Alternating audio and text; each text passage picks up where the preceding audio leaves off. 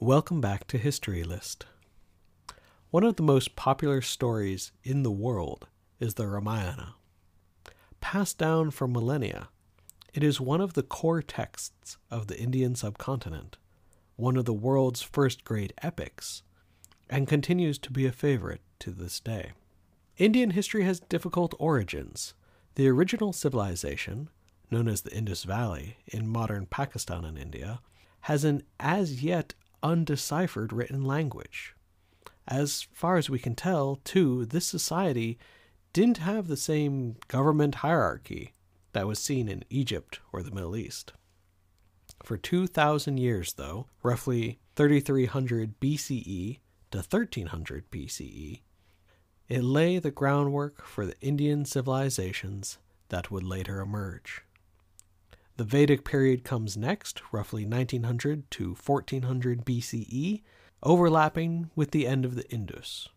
This is when the priestly class of Brahmins emerge, and the initial stirrings of Hinduism develop.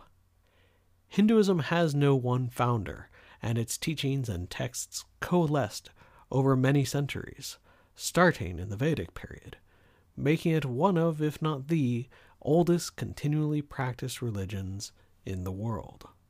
We will examine Hinduism in greater depth with the sage Vyasa, but for now let's turn to Valmiki and the epic Ramayana.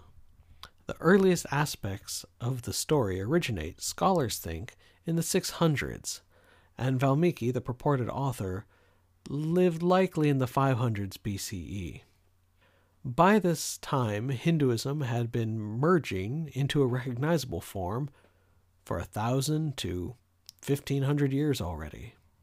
The main gods and goddesses of Valmiki's story would be well known to listeners and readers. Valmiki composed the epic four times longer than the Iliad, but beyond this credit, aspects of his life are very hazy.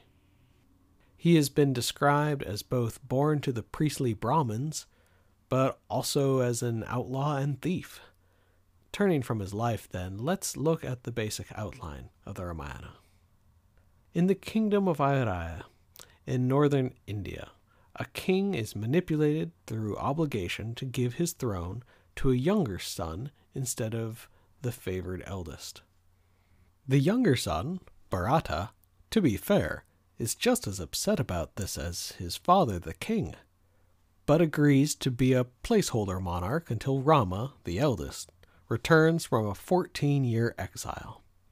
Rama is an incredible young man, strong and beautifully handsome with his blue skin, showing he is an incarnation of the great god Vishnu.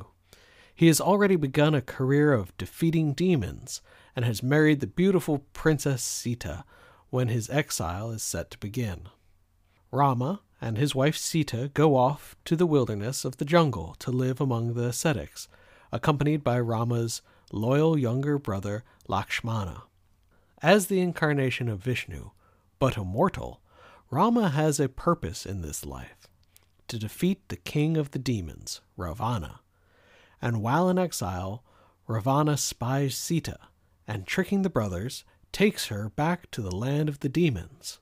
Rama, after being calmed by his brother, now has to find Sita the entire world will have to be searched for Ravana, though, and the task seems hopeless.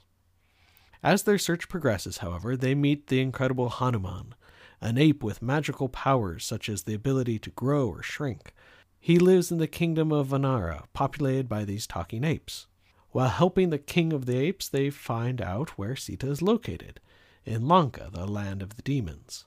To get there requires building a bridge with the help of the apes and others to get to Lanka, which Hanuman has scoped out to confirm Sita's presence under captivity. With the arrival of Rama and his allies, a war between demons and apes begins, which is epic in scope, including flying chariots. Ravana is a particularly fierce opponent because he was given a boon by Brahma, the creator, to be invincible against any gods, demons, or demigods. But in his request, Brahma had to grant, Ravana neglected to consider invincibility against the lowly mortals, the humans. hence why Rama, the mortal avatar of Vishnu, is the only one capable of killing the nine headed, multi armed, shape shifting, brilliant, and impressively strong king of the demons.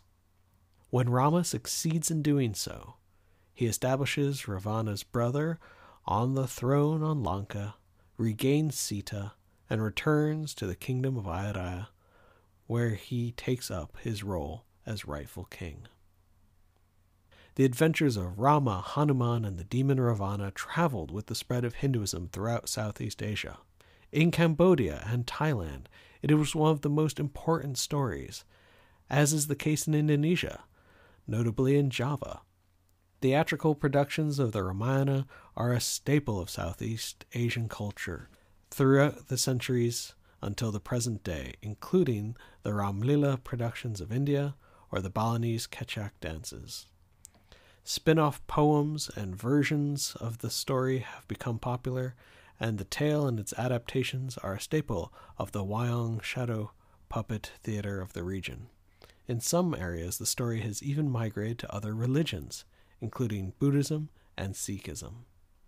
For our next episode of History List, we travel to ancient China and consider the statecraft of Sun Tzu.